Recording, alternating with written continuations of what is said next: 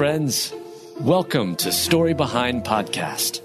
This is the show for people who love hearing a good story and who believe the world could use more positivity. We're the team behind God Updates and GodTube, and we hope these weekly short stories will brighten your day.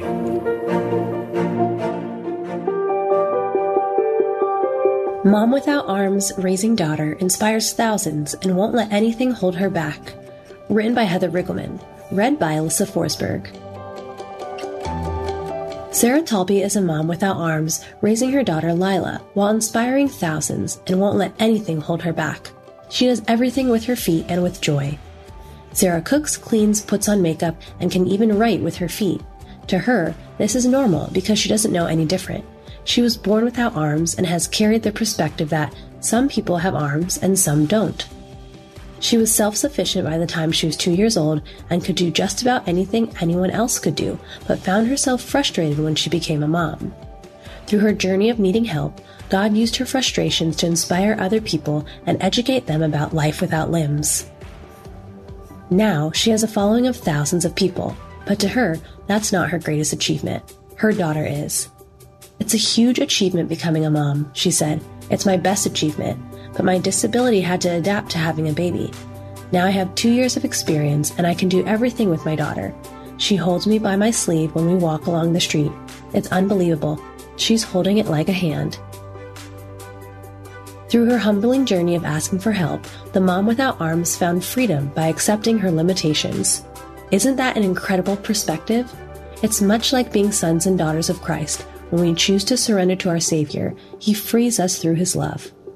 It is absolutely inspiring to learn about Sarah and watch her overcome her differences while living her life in the abundant joy God has given her through motherhood.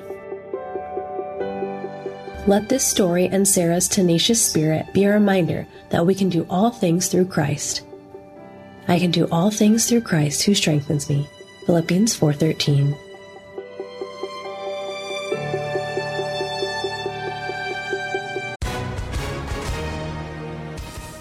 Hi, everyone. If you've been injured in an accident that was not your fault, listen up. We have legal professionals standing by to answer your questions for free. Call now and find out if you have a case and how much it's potentially worth. Call 800 497 4410. I'm here with spokesman John Wolf. So, John, tell everyone listening who should call right now. Well, Maria, first off, thank you for having me here. It's always nice to answer the listeners' questions.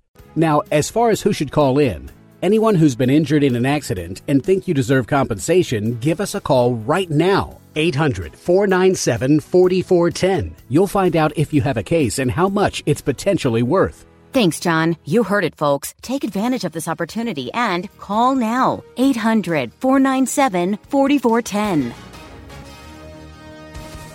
Advertisement sponsored by Legal Help Center may not be available in all states. Stepbrother recalls faith of Elvis and how singer spoke of God's forgiveness days before death. Written and read by Alyssa Forsberg. Elvis's stepbrother, Billy Stanley, shares about his relationship with Elvis and the conversation the two of them had before he passed away. When Elvis Presley's father, Vernon Presley, remarried in 1960 after losing his first wife, Gladys, in 1958, Elvis gained three little brothers. Billy Stanley was seven years old at the time. I remember he picked all three of us up at the same time and said, I've always wanted a little brother.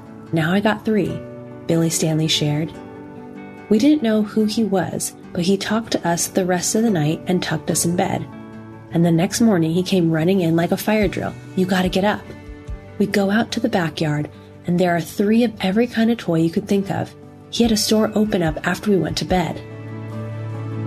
And Billy shared that Elvis didn't just shower them with presents, but also shared with them the importance of having faith.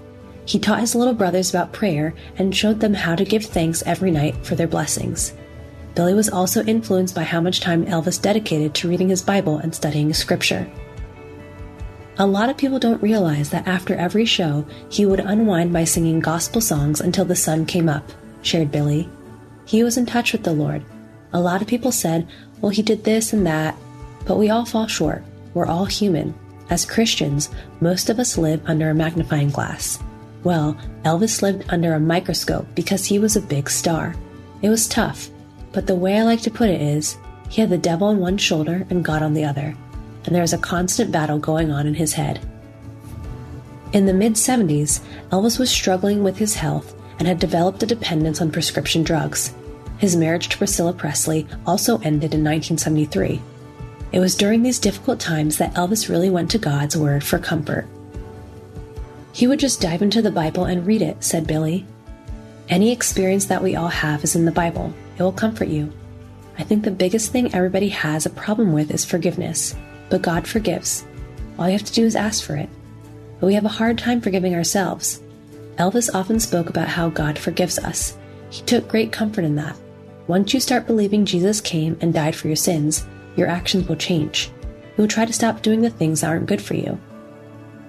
Billy continued.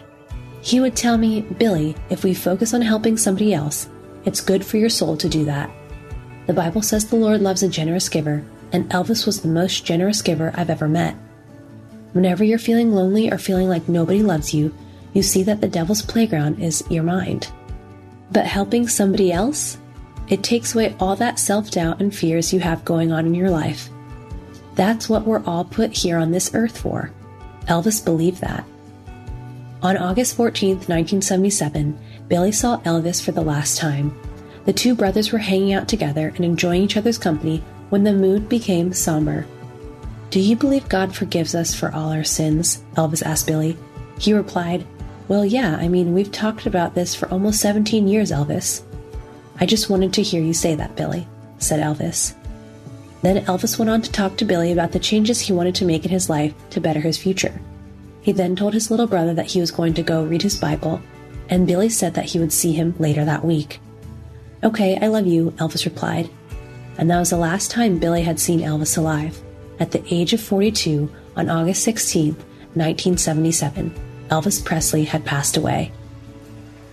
Billy Stanley wrote a memoir back in 1989 titled Elvis, My Brother, and he recently wrote a new book titled The Faith of Elvis, and the many lessons that he gained from his big brother are shared in his books. One of the lessons he taught me is to try to make the best out of every day because we're not guaranteed tomorrow. Every day is an event, and that's how he treated it. He made the most out of every day. He lived it like it was his last day, shared Billy. What we saw on his entertainment level was maybe 20 to 30% of what he really was. He was far greater than that. He was a God fearing patriot and a great big brother. The things he taught me about life, I've never forgotten. What a beautiful relationship these two brothers had, and how wonderful that Billy has been able to honor Elvis and all that he taught him through his books.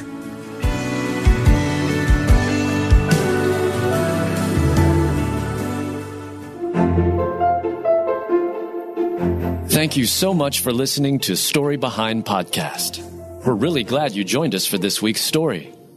To see photos and videos that may have been referenced in this episode, check out the links in the show notes. And if you enjoyed what you heard today, subscribe to our podcast and please tell a friend about us. We'd also love it if you'd rate us and leave us a review. It really does help more people find us. Story Behind is a Salem Web Network production.